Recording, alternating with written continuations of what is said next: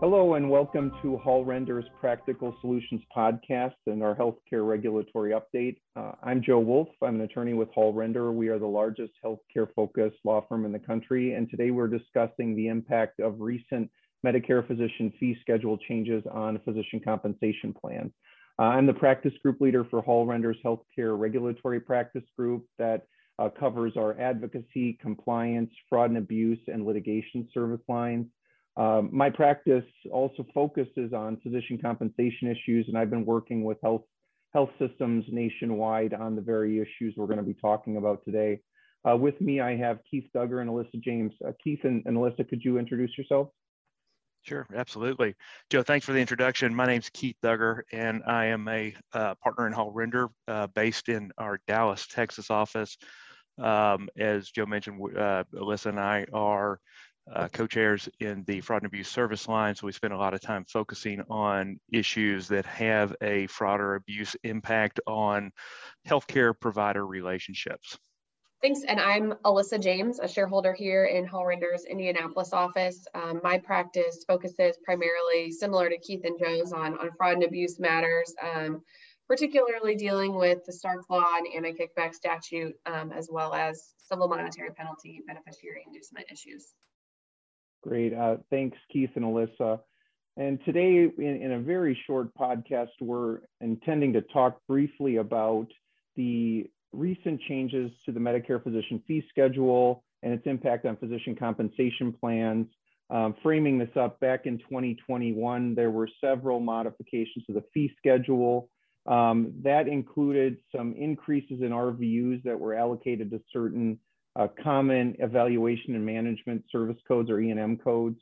Uh, for those healthcare leaders listening in, you'll know that E&Ms are typically associated with primary care and other office-based visits, but this has impacted a lot of different specialties. So we saw an increase in the RVUs associated with E&M visits, so a bump up. But then on the other side of this, due to budget neutrality rules, uh, there was a reduction in the conversion factor um, that, that healthcare organizations receive for reimbursement um, for physician services. And so this has had an impact on physician compensation plans, um, and that's what we're here to, to talk about today. And so let's just start off with an initial question to Keith and Alyssa.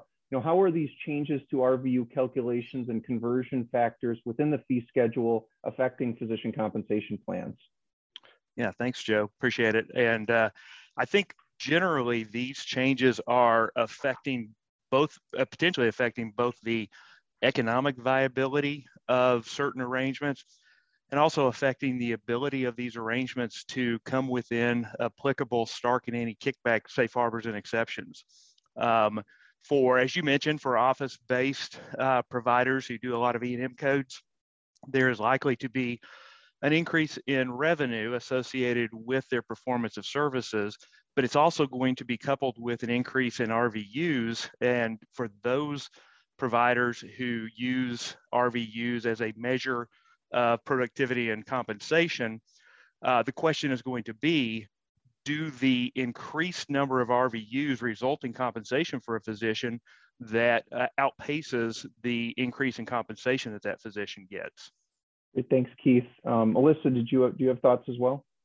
Yeah, I think what what Keith has described is is exactly right. And you know, I think providers, even though this has been in place for a little over a year now, um, or kind of these this shift has been occurring for a while now, providers are still struggling with their physician compensation and and kind of what to do about it. And you know, looking at the numbers of, of how the RVU modifications may impact compensation and also, of course, looking at that in in conjunction with the physician contracts to, to kind of figure out the best path forward and, and what the options are.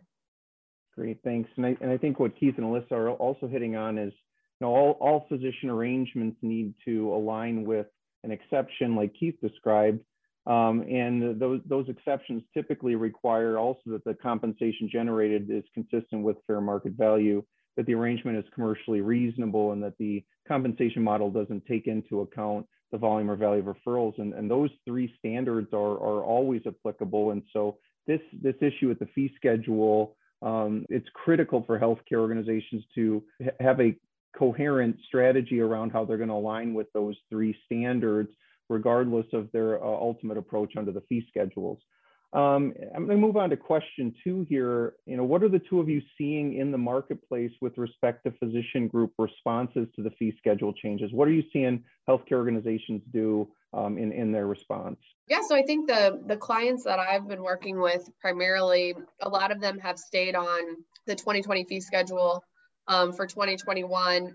Now for 2022, some folks are continuing on that 2020 fee schedule I worked with a couple of clients that are now moving into the 2021 fee schedule for 2022 as, as kind of a transition year. And then there are some that even if they hadn't implemented 2021 last year, they're deciding to kind of rip the band-aid off, so to speak, and, and implement 2022 now going forward. But but I think it's something, you know, there's there's no one size fits all. I think it's very organization dependent and again, kind of what they are or aren't permitted to do under their physician contracts if they have to get you know the physicians to agree via an amendment obviously that's a different hurdle than than some compensation models that where the RVU calculation and conversion factor can be implemented you know by the employer for example without without that agreement so to speak from the physician so I haven't seen a one size fits all. I think it's something that that folks really grappled with in 2021 and are continuing to do so in 2022. Um, Keith, I don't know if you if you've had any different experiences down there in, in Dallas or with the clients that you're working with. You know, I think my the experiences are, are very similar. I, I think when when the changes to the uh, fee schedule came out in uh, 2021, I think people were really hesitant. You had those changes coupled with unique market circumstances from uh, stemming from the pandemic and i think people I, I, think entities were a little hesitant to jump too far into it until they could see the impact that these changes had on the compensation. Um, and, and, and, i also think it's one of those things that um, uh, people although medicare had been threatening for a while to make changes i just don't think people were necessarily prepared uh, some clients were, in many respects, Alyssa hit on this, a little bit backed into the corner because their contract did not provide an easy pathway to modification. Um, and so there was a lot of, of uh, not frozen, but a lot of hesitancy to move forward until they saw what the uh, what the market was going to do. And as we've seen in 2022, there's been a further modification to the fee schedule. And so I think people are realizing now, entities are, are realizing now that they need to start to address this um, and they've got to do it a, in a way that fits within their um, kind of corporate goals, their uh, organizational goals, but in a way which allows them to maintain viability. Thanks, uh, Alyssa and Keith. And, and I've seen my observations have been consistent with yours. You know, this is a this is a, a challenging issue. I think the healthcare organizations that are that that are uh, uh, reacting in in the market are, needing to engage some different stakeholders within their uh, their their organization. You know, they need to bring together a team to model out potential scenarios and determine what these potential strategies might look like if they're going to continue to freeze or move on to the new fee schedule, like Alyssa and Keith mentioned. Um, they they are going to have to develop perhaps even specialty specific approaches. Maybe they take the same approach for all their physicians, or when they actually engage in, and, and do the modeling, they might decide that um, it makes sense to take a bifurcated approach. It, you know, it, it's going to be uh, dependent on that organization's ultimate strategy. Keith mentioned the contractual language. I've seen that as well. That's something that needs to be looked at. Um, but it's really important to proactively assess these different strategies and determine the, the right way forward for the organization. So that's been, I, have had consistent observations um, to what Keith and Alyssa mentioned.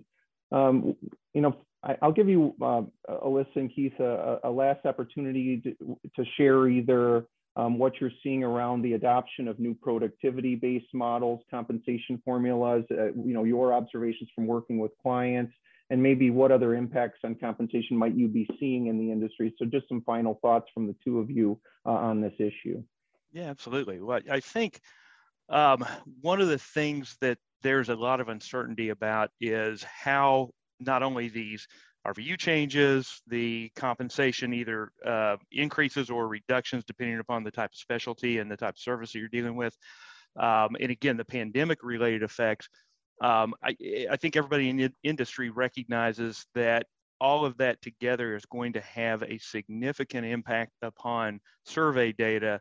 And so while traditionally organizations might look to, just to throw out an example, MGMA or Sullivan and Cotter data to say, hey, we are fair market value, our compensation structure is fair market value because it fits within this quote unquote 70th, 75th percentile of MGMA. Well, Stark that CMS has kind of disabused us from thinking, hey, it's automatically fair market value if it fits within that 75th percentile. And secondly, that data, because of of uh, factors again related to the pandemic, where physicians, as Joe mentioned, uh, might have received uh, significant compensation, or, or not significant, but may have received their full compensation without um, meeting full productivity or historical productivity um, because of the influx of PPP dollars and, and other ways um, that, that providers were made whole. All of this is going to have an impact on the compensation survey data, and thus providers are going to be, uh, I think they're going to be struggling to find a way, how do we confirm that this is fair market value, or how do we make the best argument? So I think that there's going to be a need to involve both attorneys and valuation entities um, in the process to make sure that you are making the best argument possible um, in case that your compensation structure is ever looked at. I think that's right. And I agree. You know, I think the sort of the uncertainty around around fair market value and, and some of the survey data right now because of COVID you know volumes were down but a lot of a lot of employers and, and organizations kept physician compensation as, as stable as they could and, and they were able to do that you know under the the stark covid waivers um, but i think the end result is that we've got some survey data that that maybe isn't the most reliable and then when you couple that with these rvu changes and and other issues kind of going on in, in the healthcare space right now and, and reimbursement changes and things like you know, PPP loans and funding and the CARES Act and, and how that all plays into physician compensation for certain organizations. Um, you know, I think it's it's a little bit of an, an unsteady time or an uncertain time. And, and I agree with you, Keith. I think now more than ever, it's important for for folks to be reaching out to their legal counsel as well as you know any valuation experts they may be working with or or maybe if historically they've um, you know, done those fair market value assessments internally within the organization, you know, now might be a good time to at least for some of their higher compensated physicians to to reach out to outside experts to really just kind of get some get some more stable footing there given all of the the uncertainty in the market right now. Thanks, Alyssa, and thanks, Keith. Um, and thanks everyone for listening in. We're obviously here to help as, as uh, healthcare organizations work through this issue, whether it's providing education or, or assisting with uh, some of the modeling and strategy and analysis. We're, we're more than happy to, to work with you. Um, thanks to all of you for joining us today. If you'd like to learn about the changes to the Medicare physician fee schedule and its impact on physician compensation, please visit our website at www.hallrender.com or reach out to me, Alyssa, or Keith by email. Um, please remember the views expressed in this podcast are, are those of the participants only and do not constitute legal advice. Thanks and have a great day.